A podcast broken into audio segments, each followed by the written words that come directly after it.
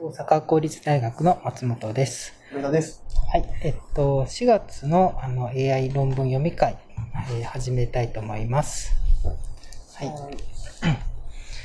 で、はい。えっと、こ4の、月だよね。はい、そうですね。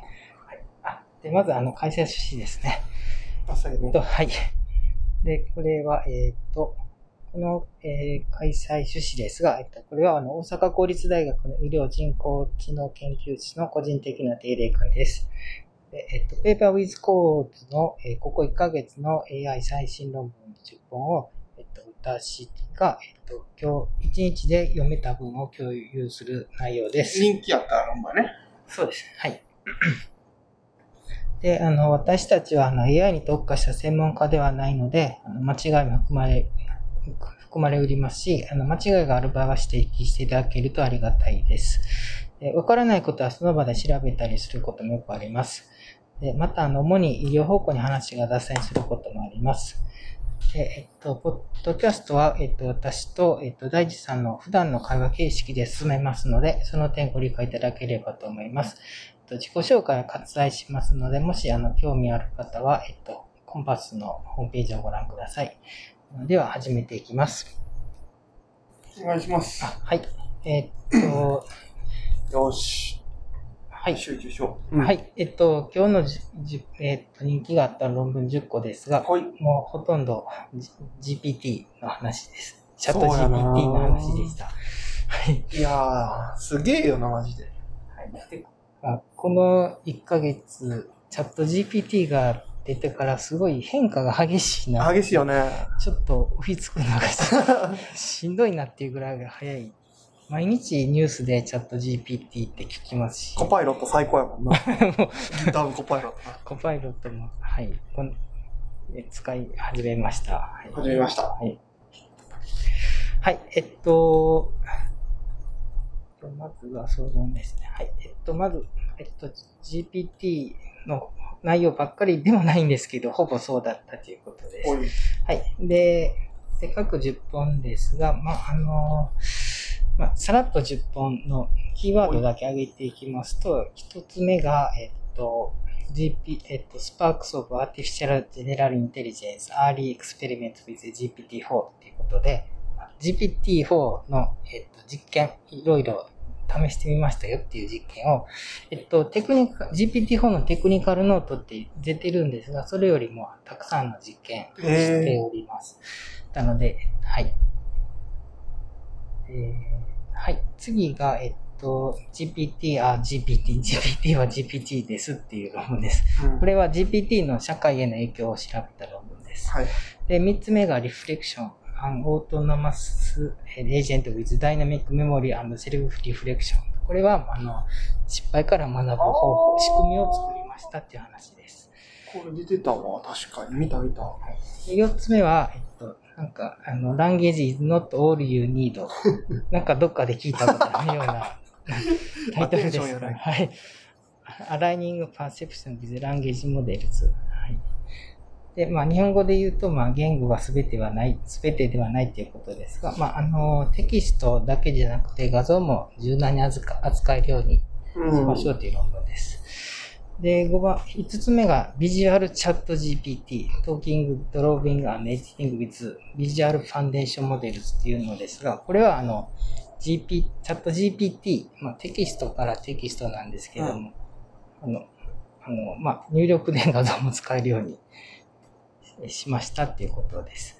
で、あ、入力なんや。は。い、入力です。出力は違います。で、だからさっきの4つ目のやつとなんかすごく似てるんですね。これちなみに、ちょっと、うん入って申し訳ないけど、はいあの、これはオープン AI から？えっと、オープン、どっちかがオープン AI やったかな？マイクあロ、マイクロソフトと、ちょっと見ましょうか。えっと、ビジュアルチャット GPT は誰や？のマイクロソフト、あ、どっちもそうかな。あ、ビジュアルチャット GPT はマイクロソフト。GPT は GPT は、is GPT はあの、マイクロソフトなの。ソフトうん。で、さっきの Languages Not All You Need もマイクロソフト。マイクロソフトだらけだ。了解了多分なんか、G、GPT 方とかの基礎、基盤の研究になってるのかなとはいはいか想像しながら読んでました。はい。多分そうやと多思うんですや。ね。で、6個目が、えっと、Larger Language Models do in Context Learning Differently。まあえっと、 context learning の話です。で、7つ目が、えっと、Artificial Muses っていうもので、えっと、これはあの AI が、の、と人との、なんか、クリエイティビティの比べましたっていう話です。まあ、比較実験です。はい。で、8個目が LERF、LARF っていうのかな。Language Embedded Lattice Field。どっかで聞いたことあるようなほんまやね。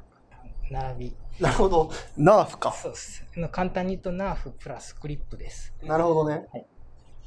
と、まあ、NARF に言語も使えるようにしましたみたいな。なるほど、なるほ後でちょっと例題も、うん例題のところ解説したいとど。はい。思います。まあ、さらっとです。はいで9番が can, can, I, え can AI generated text be li- liability detected? って、まあ、これは問題提起をしているものですが、AI 作ったものかどうかっていうのはいはいはい。を、ウォーターマークね。ウォーターマーク。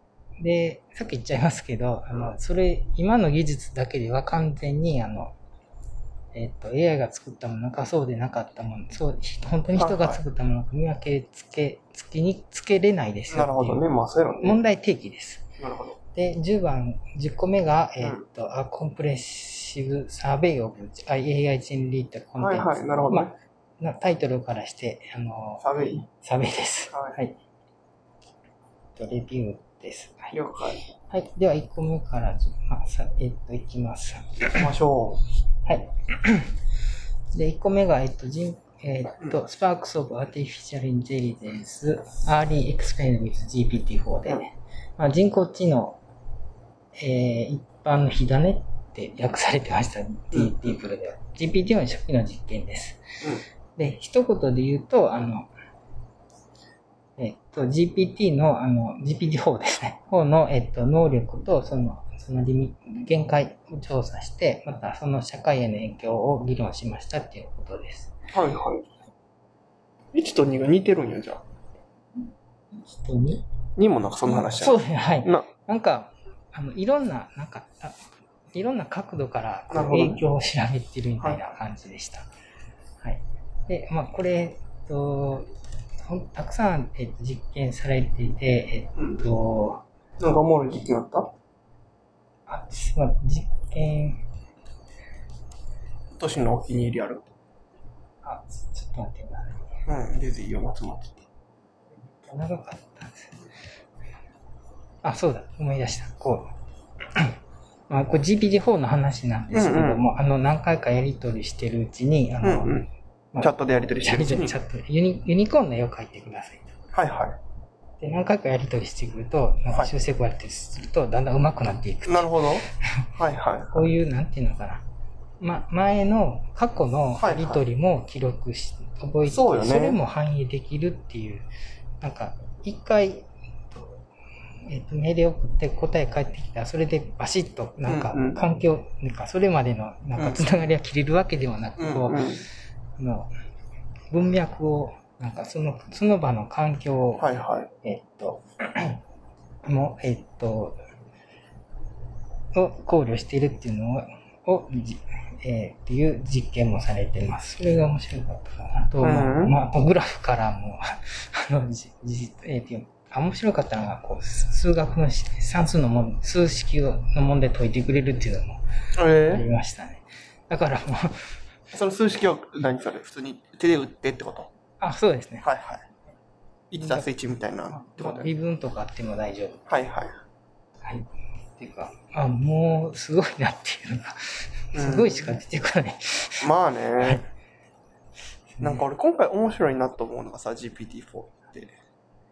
あの、まあ、ほんまのことは知らんけど、多分やけど、オープン AI も知らんような使い方がいっぱい眠ってるよ。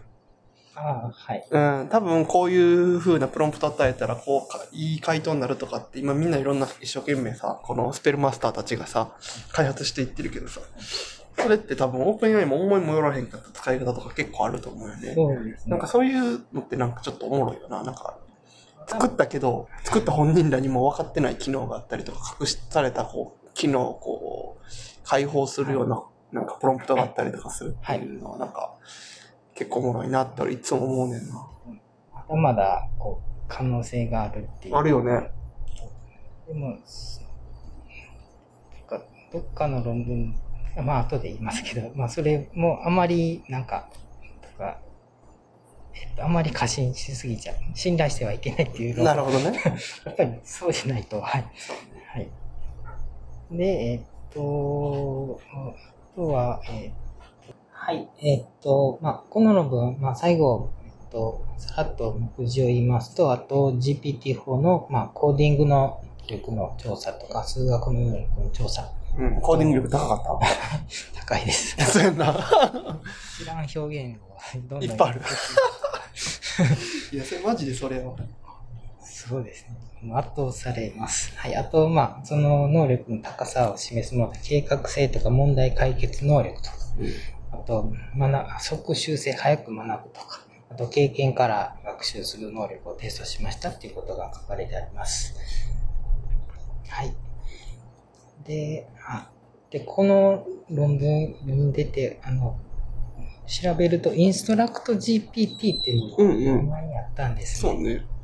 それもちゃんとじ、あれ、それもオープン AI やる、確か。そうですね。で、なんか歴史ちょっと振り返ると、なんか GPT が2018年出て、うんうん。で、2019年に GPT-2 が出て、2020年に GPT3.0 が出ました。で、それを、なんかあの、えっ、と、強化学習、なんか人の、なん人の要求に、要求に合うようにチューニングしたのがインストラクト GPT っていうものでした。で、で、えっと、2023年、今年ですね、GPT3.5 が、違う、間違えました。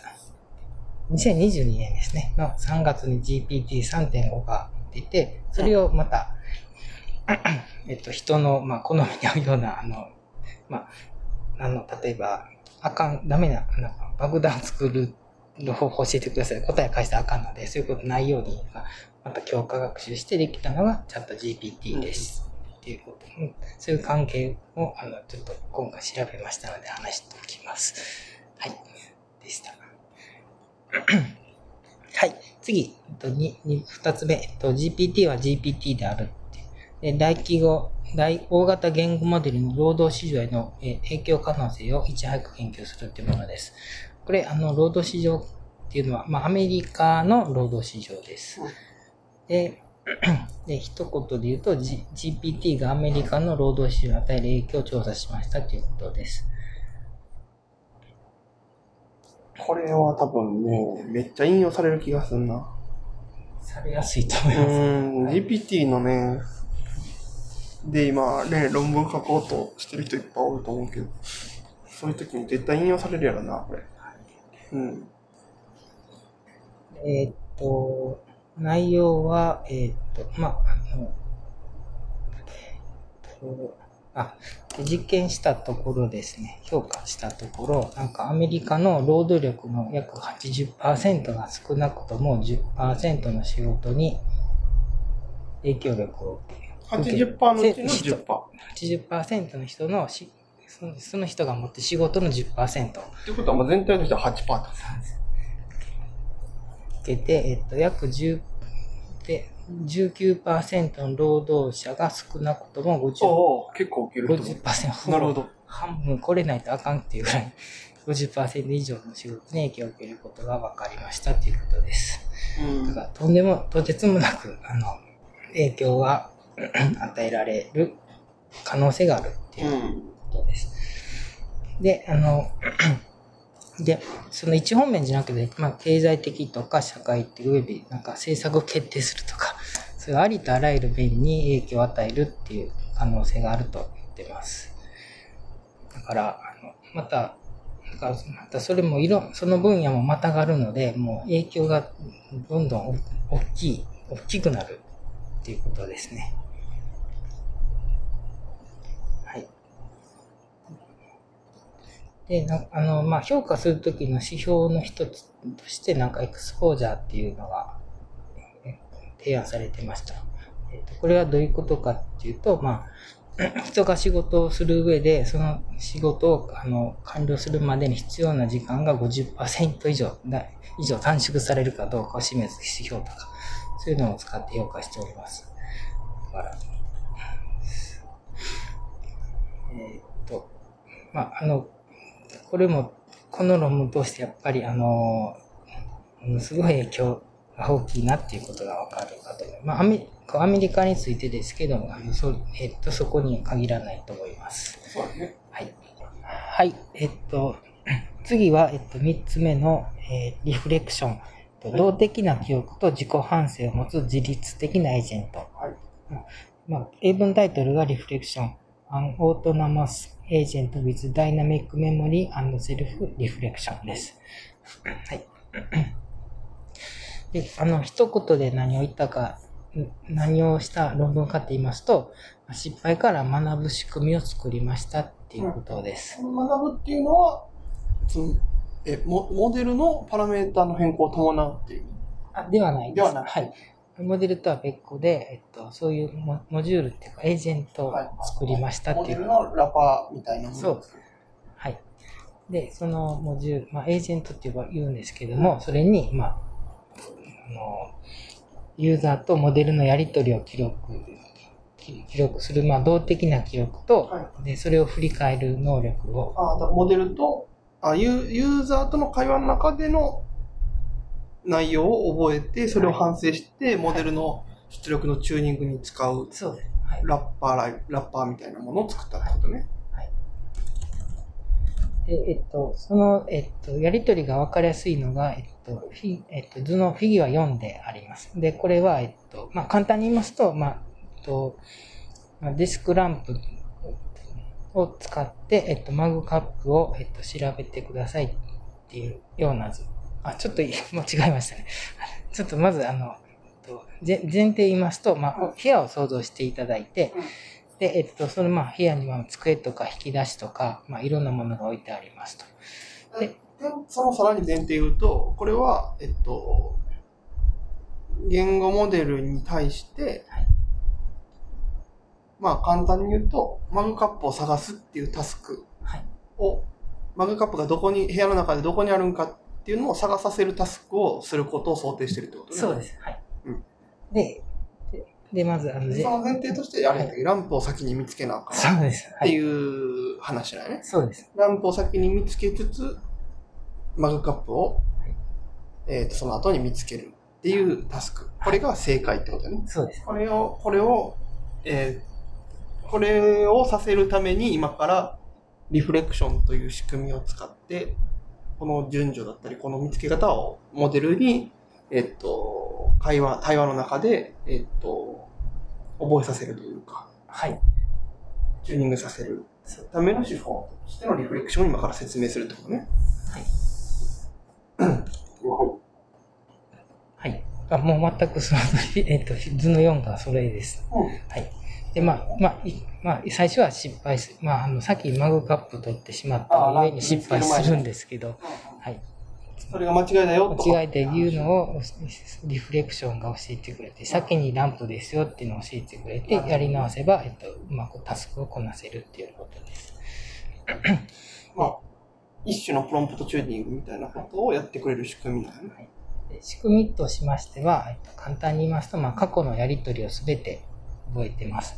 で、そのやり取りに対して成功したか失敗したかっていうのも記録して、でその一つ一つ一つ一つのやり取りの結果に対して報酬もリワードっていうのも与えて、で、それを、えっと、そう加味して次のアクションを起こすときに、その、えっと、その過去の記録、記憶をもとに次の、えっと、アクションをこなすっていう仕組みです。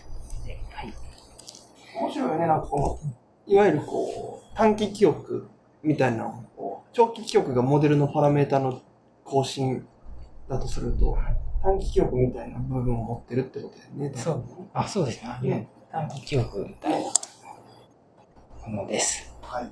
はい。以上が、えっと、リフレクションでした。言語が全てではないと。えっと、知覚と言語モデルの整合性。Language is not all you need. で、Aligning Perception with Language Models と。これは、えーどういうものかと言いますと、えっ、と、一言で言いますと、あの、えっと、自然、まあ、言語だけじゃなくて、あの、まあ、画像も認識して、まあ、画像と文章を、まあ、合わせて、まあ、その質問に答えるモデルを作りましたということです。で、その名前をコスモスって言います。コスモス1か。うん。はい。で、あの、論文中で、あの、構造、なんか、モデルの構造とかあるかなとか探したんですけど、ちょっと見当たらなくて、一言、コスモスのバックボーンはトランスフォーマーベースのモデルですって書いていっただけでした。ちょっと、本当に、あの、ちょっとよ読みと、まあ、ちょっとミス、ミス、ミス、ミス、ん？と、見つけられなかっただけかもしれない。で、あの、、GitHub の URL もあったんですが、はい。えっと、コスモスのリンクはあるんですけど、コスモス1のリンクはあるんですけど、うんそこから、えっと、アーカイブのページに飛んでしまったんで、なるほどね。まだコードはちょっと用意され、まあ、されて、準備中かなとかって思います。はい。隠すね、みんな。次のこれか。で、あの、論文の、えっと、1ページ目を見ていただくとわかるんですが、うん。とコスモスは、えっと、まあ、えーこれマイクロソフトはい。マイクロソフト多いイメージがあります。か。えっと、まあ、えっと、言語と、あと、まあ、それ以外、マルチモーダルな、まあ、絵とか、うん。えっと、オーディションとか、まあ、音声とかを、えー埋め込んで、えっと、一緒に学習すると。うん。で、えーアウトプットで、えー返すと。で、ただ、あの、音声とかも入力する絵書いてあるんですが、音声の例がちょっと見当たりませんでした。なるほど。はいちょっとまださ作成中なんかなと思います。うん。まあ、あの、いや、いろいろ話している、まあ、例を見ていった方がわわかりやすいと思いますんで、ちょっと解説します。はい。はい。で、えっと、まあ、今から、えっと、フィギュアの位置について解説します。うん。でまあ、あの、3つ例があるんですけれども、1個目は、えっと、左から言いますね。まあ、あの、なんか、鳥の絵を入力します。うんはい。で、ユーザーは、これは何の絵ですか？と聞きます。たら、えっと、えーカモ、カモのようですと。うん。タックはカモですかね。はい。ようですと返事が返ってきます。でそれだ、カモじゃ、で、ひユーザーがカモじゃないですよと。それ、だったら何ですかって聞きます。だそしたら、えっと、違うことを考えるわけですね、モデルは。うん。そしたら、ウサギかなって、うん。ウサギかなって答えてきます。ただ人はなんでって聞くと、えっと、なんか、えっと、なんか、くちばしがなんか耳に見えたのか、まえーそれは、えっと、ウサギの耳を持っているからですっていうふうに答えま。す。ちょっと間違ってますね。あとは、えっと、まあ最初に、えっと、えーっと、西ウッドペッカーってキツツキかな。キツツキのなんか、えーっと、こんなキツツキ、2種類のキツツキの特徴をまず、えっと、入力するんですね。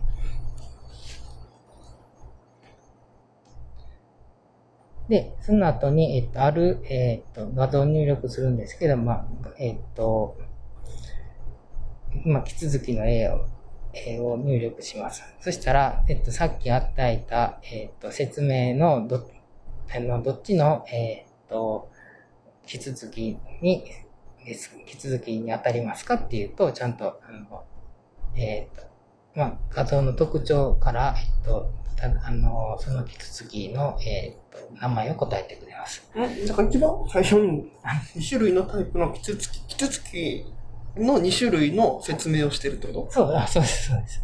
そういうタスクってことね？はい。はい。最初に入力して、はい。最初にその2種類の説明を書いて、はいでその後、写真を与えたら、いで、これがさっき説明したうちのどっちのやつって聞いたら、はい。こっちって言ってくれるってことね。はい。そういうのもできますし、えっと、3つ目はなんか、あの、知能テストみたいなこともできます。はい。ちょっとこれ説明するの難しいんで、あの、また見ていただければと思います。で、言いたかったことはこのように、あの、まあ、えあの画像と、まあ、文字、まあ、テキストのやり取り混ぜてできるということです。うんはい。で、あと、あの、まあ、面白い例が他にもで。しかも一応論文中ではオーディオもできるって言ってるんです。はい。例はないけど。例はちょっと、何回も探したんですけど、うん見当たりませんでした。はい。あと、画像から文字を読み取るってこともできます。えー OCR? OCR です。フィえっと図の2でだと一番書いたまあ、5たす4っていう、っていうのを書いた写真があって、答えなんですかって聞くと9って書いてで、時計も読めますと。ど。なるほど。だからもう、なんか画像とかうん言語とかなんか境目がない、なくなってきた。音声も使えるしねなんか、なんかもうモダリティ、関関係な、関係はない、あるんですけど、なんか境目がなくなってきたかなと思いました。はい。えーっと、はいだからもう、えっと、ラージランゲージモデルで LLM って言うんですけども、マルチモーダルで M がついて MLL、MLLM っていうものになんか移行してるかなと思います。なるほどはい。L、MLLM ね。MLLM。はい少し言いにくいんですよ。はい。OK。はい。まあ、あの、ちょっと残念やったのが、ちょっとモデルの構造が見つけられなかったということです。はい。はい。では次5つ目ですが、ビジュアルチャット GPT です。ビジュアルファンデーションモデルで話す、描く、編集するっていうことです。で、GPT、えっと、チャット GPT は、えっと、あの、まあ、テキストだけですよね。うん。で、で、えーっと、でも、テキストだけで、あの、GPT-4 ってあのなんかテキストと、まあまあ今画像像も使えるけど、画像使えると論文には書いてるやん。はい。それのことではない。それではないです。またそれですビジュアル、はい。で、な、は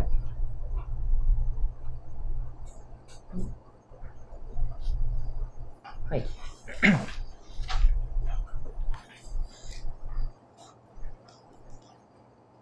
で、えっと、まあ、あの、まあ、G、チャット GPT だとテキストをもらってテキストを返すだけなんですけども、チャット GPT 経由で、え経由で、えっと、まあ、画像を作ったり、編集したりすることができるようにしましたっていうことです。で、そういうモデルをチャットビジュアルチャット GPT って呼びます。最初にユニコーンの話で同じようなこと言ってなかっあはい。た。あれとはまたちゃう。あれとは違う。あれのニュアンスじゃないの？なんか、なんか会話しながらユニコーンの絵をちょっとそうですねあれとずつ作っていくっていうのと一緒の話？はい。同じような概念が別論文で出されてるってことかな？はい、さ1個目が GPT-4 かな。4自体の話やろそうですね。うんこれは GPT-4 っていうのは一言も出てこない。出てこはいい。で、あの、まあ、チャット GPT で、うんまあ、画像を作ったり、うん。生成するうん。ようにするためにはって考えたときに、うん1個目はもう、チャット GPT にもう、もう一から、えっと、画像も入れて、うん。えっと、学習し直すっていうのもあるありやんなんですけど、うんそれはコストがかかる。時間もかかる、相当かかるだろうし。画像何枚あるんだっていうぐらい。あ、なるほどね。じゃあ、これ、これは、言語モデルがあって、言語モデルはそのまままあ使って、はいなんかそこにこう、ガッチャンコする感じで。あ、もうはい。もう言いたいことはそれです。はい。なので、えっと、もう一個の考え方は、チャット GPT はもう、それに、うんうん。そのまま置いといて、なるほど。じゃあ、世の中見渡すと、テキストから画像を作るもの、モデル、たくさんあるじゃないか。うんで、そういうものの助けを借りて、うん。うん。合わせてうん、が言語、言葉、まあ、チャット GPT 経由でうん画像も生成できるようにしましたということです。じゃあ、そうなると何が必要かっていうと、チャット GPT と、えー例えば、えーそうですね。 Stable Diffusionうんとか、うんうん。組み合わせですよね。うんその間を取り持つやつがいると。なるほど。はい。で、それを、えーそそういうし、えーそういうモジュールを作りましたと。はい。それをプロンプトマネージャーって呼びます。プロンプトロンプトマネージャー。マネージャー、なるほどね。で、ぽい名前やね。これも、これもあの図を見ていただいた方がとてもわかりやすいんですが、と今から、えっと、フィギュアの位置について説明します。で、えっと、まず、えっと、ユーザーは、えっと、まあ、画像を何をする、なん何の説明な？の概要をまず教えてくれ。はい、あの、えっと、今から、えっと、画像を与えて、で、えっと、その画像を、あの、変、えっと、えっと、まあ、花の画像を与えるんですけれども、その花、黄色い花、その花の色を変えてくださいと。しかも、えっと、それを、あの、漫画チックにしてくださいっていうものです。だから、えっと、花の画像を入れて、それを、えっと、言語モデルを介した指示を通じて、はい。色を変えるっていうタスクをさせるっていうのを今から説明するってことね。はい。はい。で、あ、色と、あの、えっと、なんていうのかな。画像をま漫画チックにするっていう。漫画チックがそうかそうか。はい。はいはい。で、えーっと、で、まあ、黄色い花、まあ、ひまわりを想像してください。で、えーっと、それを与え、その黄色い、まあ、ひまわりの画像を与えて、うん。赤い花を作ってくださいと。はい。で、その黄色い花の、あの、まあ、黄色い花、まあ、ひまわりの、えっと、しビット振動っていうのかな、まあ、うん、言い換えたら、輪輪郭うん、輪郭を測定して、そで、えっと、色を、えー色を変えて、それからその、い色を変えたものを漫画チックにしてくださいっていう指示を与えますと。うん。それをプロンプトマネージャーに与えると、プロンプトマネージャーは、えっと、チャット GPT に、えっと、まあ、指示を与え、えっと、その文章を与えますと。うん。で、一方で、えっと、プロンプトマネージャーは、この、えっと、えっと、まあ、このタスク、まあ、与えられた、えっと、問い合わせに答えるために、まあ、どういう、えっと、どういうモデルの助けが必要かっていうのをあの判断します。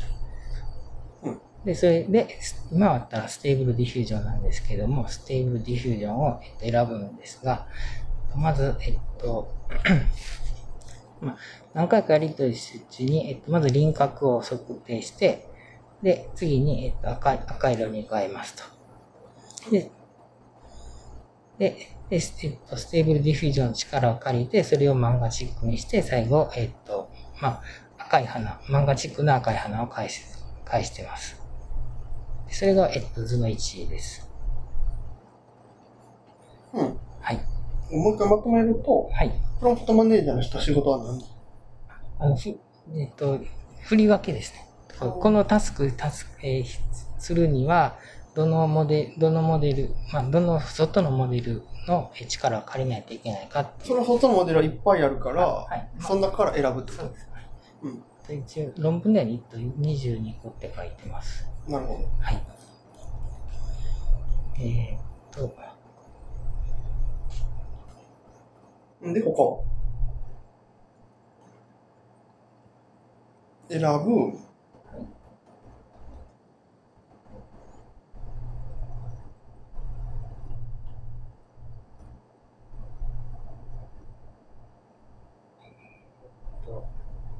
で、あそう何回か、あの、まあ、そういうやり、やりとり繰り返しているうちに、あの、えっと、 prompt manager は、えっと、あの、まあ、 Stable Diffusion のような、えっと、それ、えっと、外の、えっと、モデルの力借りなくてもいいなって判断したら、そこで出力をするっていうことです。なるほど。できたって判断もするってことね。はい。うーん。はい。で、それを書いているのが、えっと、図の2ですね。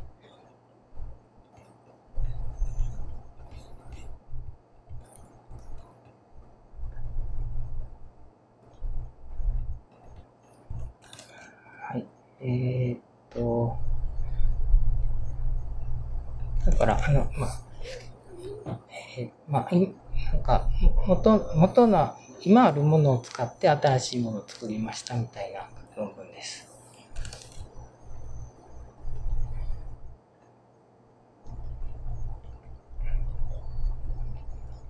はい。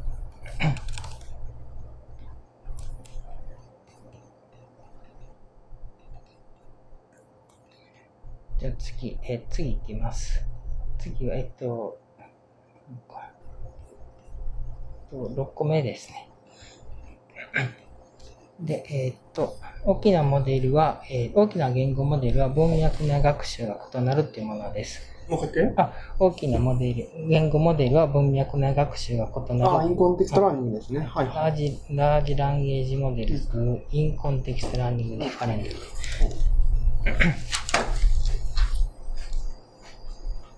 で、これ、まず、あの、まあ、 in-context learning っていうのは何かっていうのをちょっとさらっとおさらいしてみます。で、えっと、いえっと、 in-context learning っていうのは、まあ、とあるタスクにおいて、まあ、パラメータを更新することなく、まあ、そのタスクを、えっと、まあ、やりとりの中で、えっと、学習することですっていう。このさっきのじゃあ、 Reflexion もインコンテクストラーニングの一部ってこと？はっきりとは書いてなかったですけど、そういうイメージイメージです。で、あの、まあ、 in-context learning、略して ICL って言うんですけれども、ICL ができることは、まあ、それもだからあくまで learning と言ってるもののパラメータの更新は伴ってないよ。あ、そうやね。で文脈内の、えっと、まあ、模範模範解答ももを追いながら、まあ、意味的な、えっと、前知識を用いてラベル予測するとか、あとし指示された回答から、えっと、入力とそのラベルの、ま、を対応を学ぶとかっていう。まあ、知っていることで解決しようとするとか、まあ、あの、知識を更新するのかっていうことです。で、で、それ、そういう性質を、えっと、大きいモデルと小さいモデルに対して、えっとで、実験してみましたっていうのをししたんですけども、さあどういう設定でやったかっていうと、まずは。一旦整理するけど、これ結局、そのインコンテク何を、一言でどういう論文なんだっけ？うん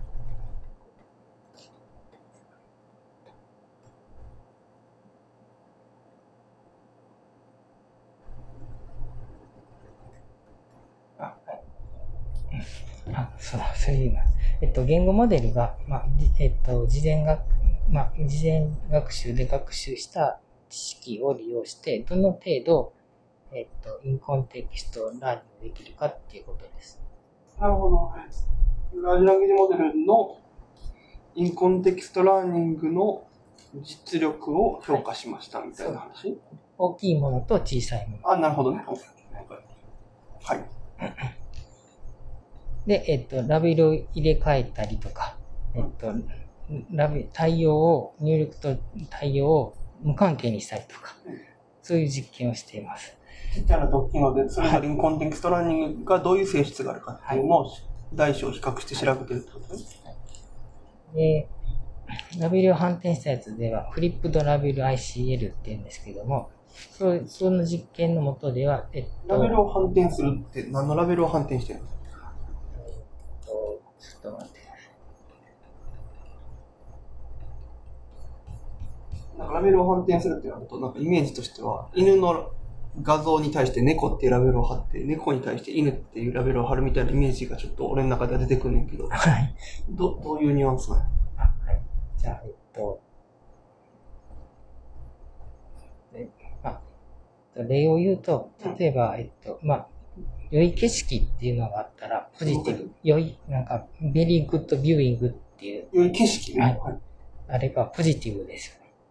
なるほど。はい。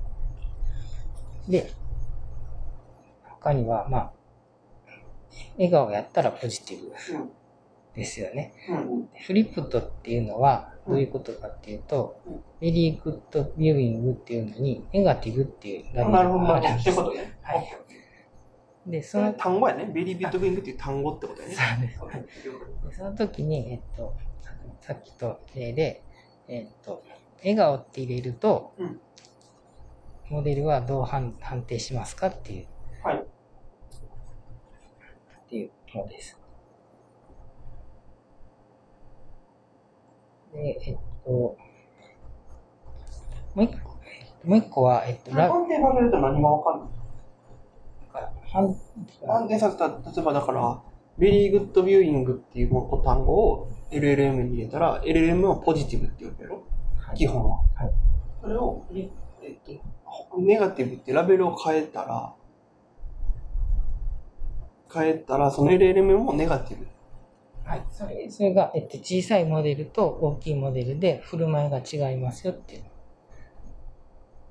うん。そうだろうな。えっと、ん？大きいモデルと小さいモデルどう？どう違うかっていうと、えっと、まあ、フリップドの方で言うと、うん。小さいモデル、言語モデルでは、えっと、まあ、あのラベル、文脈のが、えっと、まあ、ラベルが反転されているのを無視無視する、無視するので、えっと、あまあ、ちょっと簡単に言うと、あ小さなモデルでラベルを反転させても、あの、えっと、正しい答えを出すと。あ、ごめんなさい。逆で逆です。小さなものでラベル反転させても、あの、反転させた答えを出すと。どういうタスクを想定してるのかちょっとイメージできてないんだけど。今これ何をしてるのかがちょっとイメージできてないな。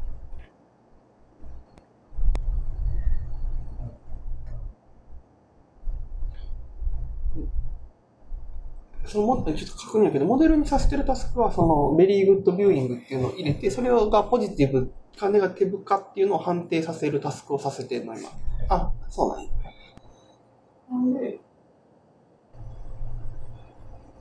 まあ、何にもせえへんかったら、まあ、ある、デカいモデルもチビモデルも、 very good viewing が両方ともポジティブって出せやんか。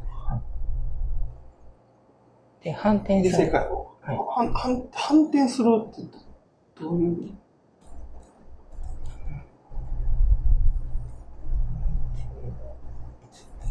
反転する意味があんまり分かってないな、多分俺。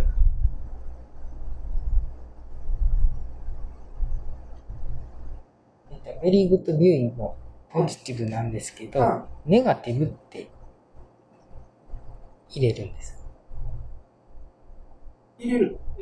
えごめんごめん、その、俺はモデルが出してくるアウトプットが、はい。がポジティブかネガティブかだと思ってたけど、ポジティブかネガティブはこっちは入れてるで、まず例例題をいくつか入れないといけないです。あ、その、あ、 very good viewing はポジティブですっていうのを、これはだ、俺、ええっと、俺らがモデルに対してインプットしてるの。ああ、そうなんや。で、えっと、これ in-context learning の文脈だから、で、次に、えっと、笑顔は、えっと、ポジティブですよっていうのとか、まあ、いろんなこの例をはい、 in-context の文脈でモデルに食わしてるわけやな。そう。チャットに教え、チャット上で教えてやるわけやな。ほんなら、で、その時点で、えーっと、それやったらまあもちろんそいつらがポジティブっていうふうにモデルは覚えてるよね。で、次、えーっと、ラベルを入れ替えるっていうことは、そのチャットに教えるときに、はい。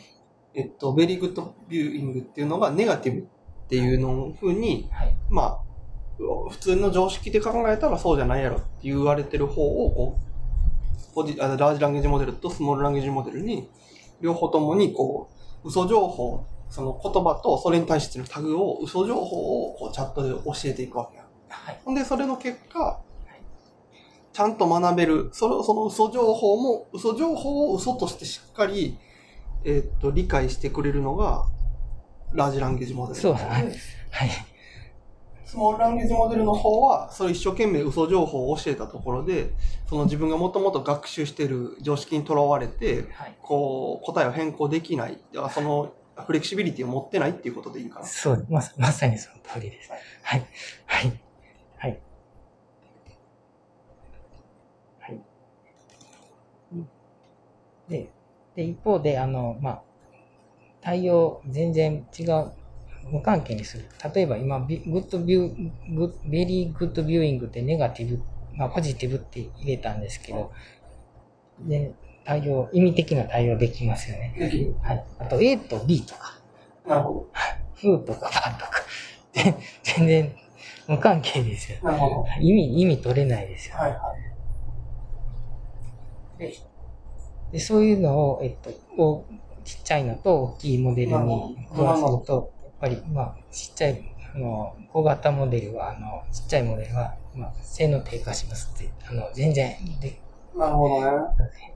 予測できないし、えっと、大型モデルは、えっと、そのラベルから、その、その無関係な対応を、ま、学ぼうとするんですよ。まあそうやろうね。A から B とかって出たら C 入れたら D 出したろうかなって思うわけやな。だから、あのうまくそのタスクを乗り越え、実行できるっていうことで、なるはい、だからもうパラメータの違いっていうか、柔軟性があるかどうか。パラメータが多い分、そういう新たな何が、かんものが来ても、えっと、新しく、こう、自分更新して対応、えータスクできるっていうことです。はい。そういう実験をししましたっていうのがこの論文です。なんとなくリーズナブルだね。なんかそうやろうなと思うことをうまく実験してるよね。そういう実験の方法がねんな。面白いね。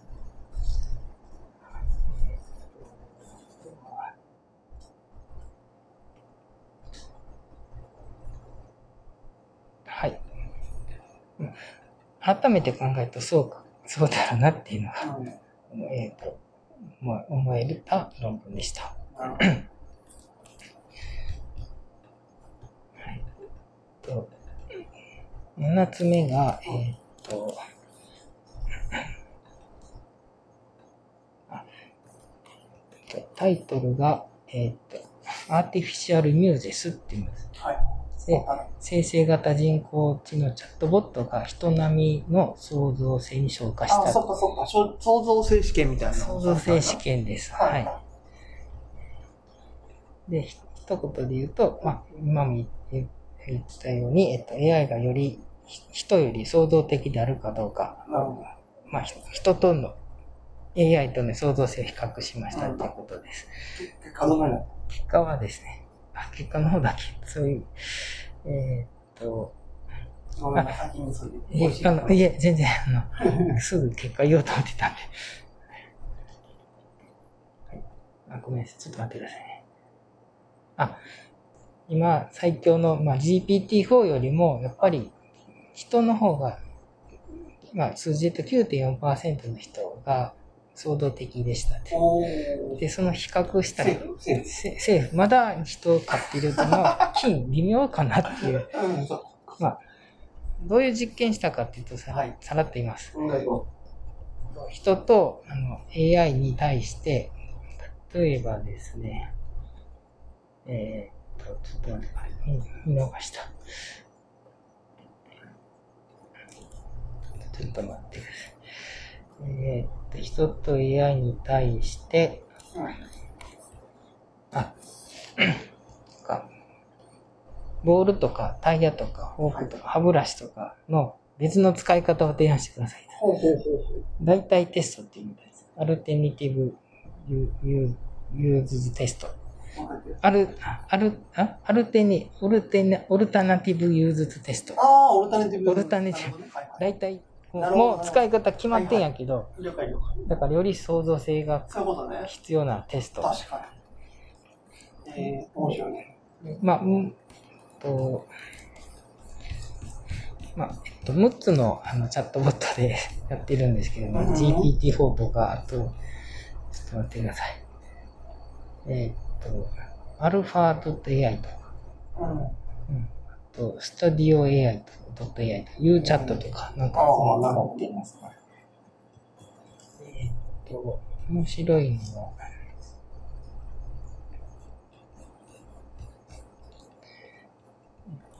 ちょっと待って。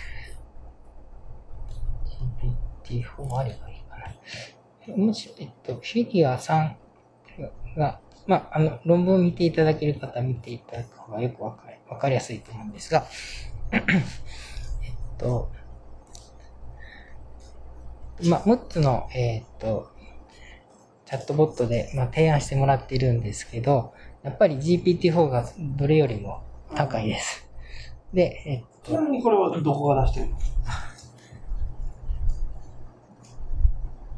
マイクロさん？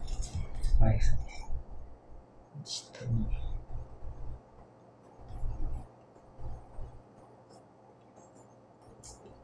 マイクロさんやったらそれも利益相反やって感じもするではないです。ちゃうか。ハンブル、ハンボルトユニバーシテおー、じゃあまあ、ィ。ドイツドイツですね。うん。オッケはい。で、あの、まあ、図を見、えっと、フィギュアさんか。フィギュアの、えっと、図の3を見ていただけると、えっと、わかりやすいんですが、えっと、まあ、まあ人の平均値も取ってるんですが、えっと、GPT-4 は人の平均値超えてます。ー。あれ？平均超えたよ。平均値は超えてても、ただ人の、えっと、なんていうのかな。一番高い人の点数だと、えっと、GPT-4 よりは増えた。ああ、なるほど。え、ちょっと待って平均値超えられてんの？よ。はい。あそう、そのオルタナティブユーズドテストで、人のアベレージ、まあ、なんか猫も杓子も入れた人たちの、えっと、平均値よりは、じゃっと、えー GPT-4 の方が上で、人間のトップよりは GPT の方が下ってこと負けてるやん、じゃあ。うん、なるほど。まあ、あの、そまあ、評価の仕方も気になるところで、あの、うん。フレクエンシーとオリジナリティという表指標で決めてます。どういうことかっていうと、はい。まあ、創造性の質と質と量ですね。うん。まあ、どんだけ相当的かって。なるほど。これ、これも想像、誰判定するのかって、ちょっと見調べたんですけど、人と、その判定するような AI を作って、二つで、まあ公平ですよね。なるほどね。やってます。確かに公平やな。その考え方おもろいね。フルエンシーは量ですね。どんだけアイデア出てくるかって。なるほど。はい。フルエンシーには確かにもう勝たれへん気するな。なんか質とかはまだ勝てるかもしれんけどな。だからプロンプト何回も入れたらそうやね。出てくるし。このオルタネティブな使い方を200個上げてくださいって言ったら多分200個上げてくれるやろうしね。それはちょっと人間にはしんどい。なるほどね。はい。で、ただもう、あの、まあ、そんなに劇的に変わらなかったんですけども、で最後論文のまとめとしましては、うんと、悲観的、まあ、悲観的に捉えるんじゃなくて、あの。あの、むしろ、あの、アシスタントとして使ってくださいっていいうまとめになってまあます。そうやな。まあそういうしかないしな。そうね。よく言う敵対するんじゃなくて、そうねこう協力し合う。そうやね。コパイロットやね。そうですね。まあ、敵対したら、うんそうまあ、協力した方が発展があるし、そうね。それが普通の流れかなって思います。敵対したら、ね、もう発展せえへん人間が作ってるから止めたらいいしっていう話ですよね。はい。次、8個目です。はい。えっ、と、LERF です。あのあラージエンベディッドラディエンスフィール。ドです。えっ、と、一言で言うと、えっ、と、自然言語を通して、まあ、ナーフで作った 3D 画像うんうん。あります。サクッとナーフ教えて。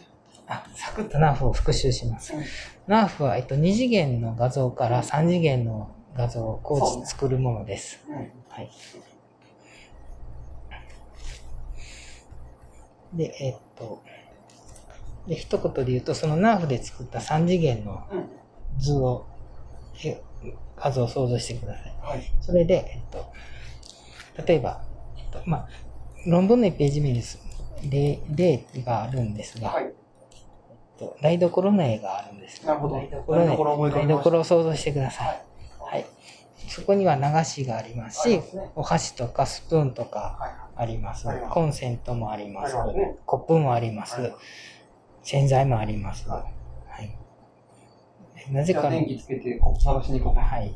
で、えー えっと、なんか、あと流しが黄色とか。で、えっと、やったことは、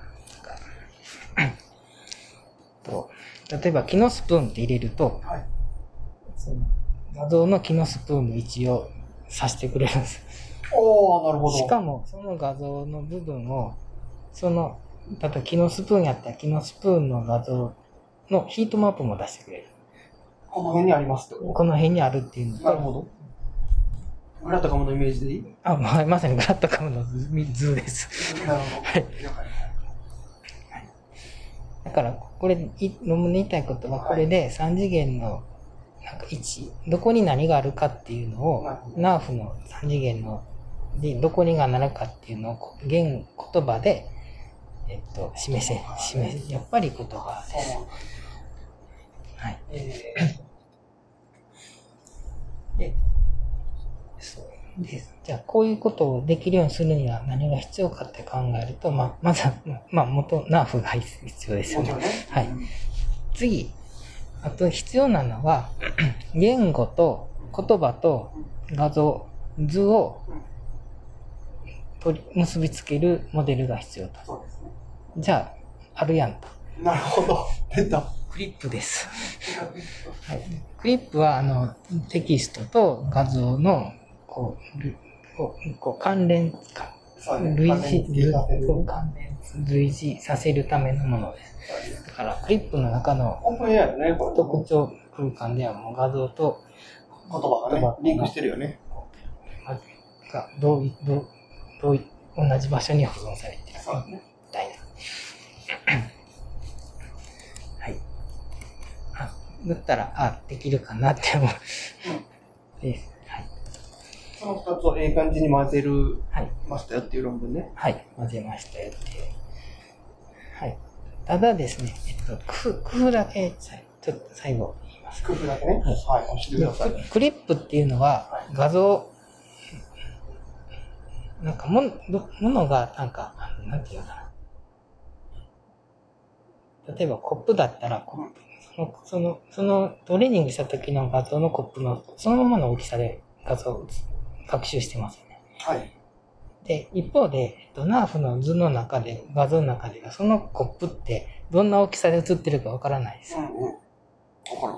ということで、この論文の工夫は、クリップに、えっと、まあ、えっと、から特徴空間、えっと、まあ、クリップの特徴空間をこうナーブに埋め込むんですけど、えっと、そのクリップの画像は、一つの固定サイズで画像の学習されてるんで、その、例えば、えっと、どう木のスプーンがどこにありますかってっていうのを、いうのを、えっと、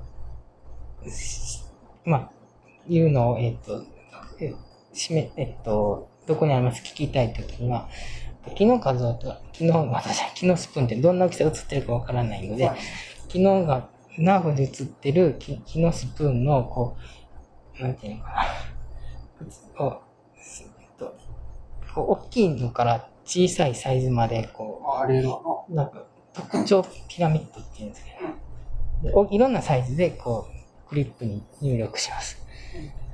ああ、そういうことね。なるほど。そしたら、ナーフに映ってる画像がどんなサイズでもクリップで、ちょっとでもコスト悪いね。一通り試すってことだね。大きいのもちっちゃいのも。試して、その中でヒットするのを探すってことね。ああ。まあ、イメージワイズにする仕組みを、そこで作ってるってことね。はいイメージワイズじゃん。イメージサイズ、サイズワイズか。サイズがうん。なるほどね。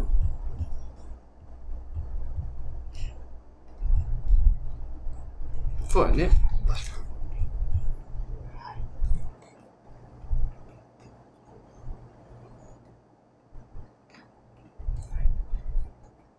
で、えーっと、この論文では、えーっと、まあ、最後に、まあ、どんな分野で、まあ、ロボット工学とか、いろんな分野で、えっと、これ、この技術を応用でき一ますよ。番はやっぱり、あれやね。まあ、ロボットもそうやけど、あの、あれか。メタバースやろな。あそうですうん。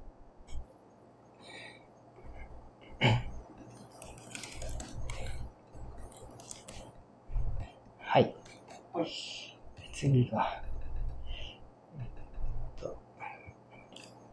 9番目ですが、えー、っと、9番目は、えっと、AI が生成したテキストは確実に検出できるかっていうものです。ああ、検出確かにね。はい、オータマね。はい。 generated text be reliably, reliably detected っていう。なんか GPT-4 は、あの、もうちょっとしたら、その、AI ので、GPT-4 で作った文章か文章じゃないか、の、えっと、わかるようにするって言ってたよ。そう、だから、ジェネレートされるテキストの中に何か特徴を埋め込むやそうですと。うんうん、そういう方針にするって言ってた。この論文ではそれはできないって言われて だから、特定のモデルではできるかもね。ああこの GPT-4 だけとかやったらできるかもしれないけど、でき反反的にこう全体をやるのは難しいかもしれないし、多分完璧じゃないと思うけどね。今、できないって、今の技術でできない。今時点でできないっていうことかと。まあ、一言で言うと、AI が生成したテキストは確実に検出できるか、検証で。でもその結局その作ったかどうかなんて分からへんくても結局それ例えばもう本当にいたちごっこやね例えば GPT-4 で作りましたとその generative text をなんか別の生成モデル使って言い換えてくださいって言ったらまた違う特徴になるしだから結局こうなんかいたちごっこな感じはちょっとするねはい。だから、なんか、電子透かし入れたりとか、ねはい。えーっと、そういう検出するモデルを作ったりとかしてます、するんですけど、きえっと、この論文ではいろいろ実験した結果、はい全部破られましたっていう。そうねはい。で、だからどうなんだと。だから、この論文で何か提案されてるのかってと、ではなくて、なるほどね。問題提起やな。問題的で、最後 We Hope で終わっていますね。We, We Hope で、こうだったらいい。あこういうことを希望するどういうことかっていうと、本研究で発表された結果が、生成 LM LLM の、まあ、信頼倫理的かつ信頼できるか、信頼できる、できて応用できるかっていうことで、もういろんなコミュニティで議論されることを、ね議論されればと思いますっていうことです。ですねはい問題提起でした。はい。はい。えっと、最後 10, 10, 10番目ですが、えっと、AI 生成コンテンツ。うんと、これ、えっと、なんか新しい言葉で、うん AIGC っていうらしい。AIGC。何の略かっていうと、Artificial Intelligence Generated Content AIGC って。 generative AI ってありますよね。より、えっと、もっと広い概念だそうです。そのここの論文はその概念の提唱？いや概そうなって、えっと、レビューです。ああ、そうか、レビュー言ってたな。あ あ、レビュー、あはいはい、なるほどね。はいはい。はい。これレビューか。レビューなんで、えっと、目次さらっと。最後それぐらいでいい。はい。まあ、イントロから始まって、 generative AI の歴史、はいはい。で基礎になっているモデル、基盤モデル、で、ジェネレーティブ AI どんなモデルがあるか、はで、応用、まあ、芸術とか、え音楽とか、コードとか、うん教育に応用されてます。はい。で、えっと、どういう問題があるかっていうと、まあ、おモデルが大きくなると、学習にコストがかかるっていうのと安全、次が安全性とプライバシーと。最後、信頼性と、と、まあ、継続的な学習と再トレーニングがいりますよ。だから、知識どんどん古くなっていきますからね。あと、社会的問題っていうことで。はい。だから、えっと、これの分野について、えっと、えっと、さらっと、まあ、眺めるには、えっと、いい論文確かにね、タイミングはすすごくいいかもしれへんね。ジェネレティブ AI 全盛期のこの時代にこのレビューを出すってことはなかなかタイミングがいいね。はい。えっと、以上が、えっと、今月の、えっと、10個でした。えっと、まあ、さらっと振り返ると、ややはりあの、G、チャット GPT とか GPT に関する、またそれの周辺の論文が多い、多いそうやね。と思います。で、てかまあ基本、全部とりあえず言語モデルではあったよね、話的に。そうですね。やっぱり、あの、CNN の C の字も出てきて。出てこないな、やっぱね。はいやっぱちょっとトレンドが完全に変わったね。言語、まあ、人が言語を使う限りは、やっぱりそう自然かなって思います。はい。はい。以上、今月の10本でした。はい。えっと、では、えっと、また、えーと、次、来月。はい。また、来週、ね、次の、次の水曜って、あれゴールデンウィーク？次が、えっと、5月のゴールデンウィークやな。ゴ10日じゃんゴールデンウィーク明けの5月10日に、はいはい、やる予定です。はい、に予定です。はい。じゃあ、えっと、まあ、どれも内容が濃い論文でした。はい。はい。では、えっと、どうもありがとうございましたありが。とうございました。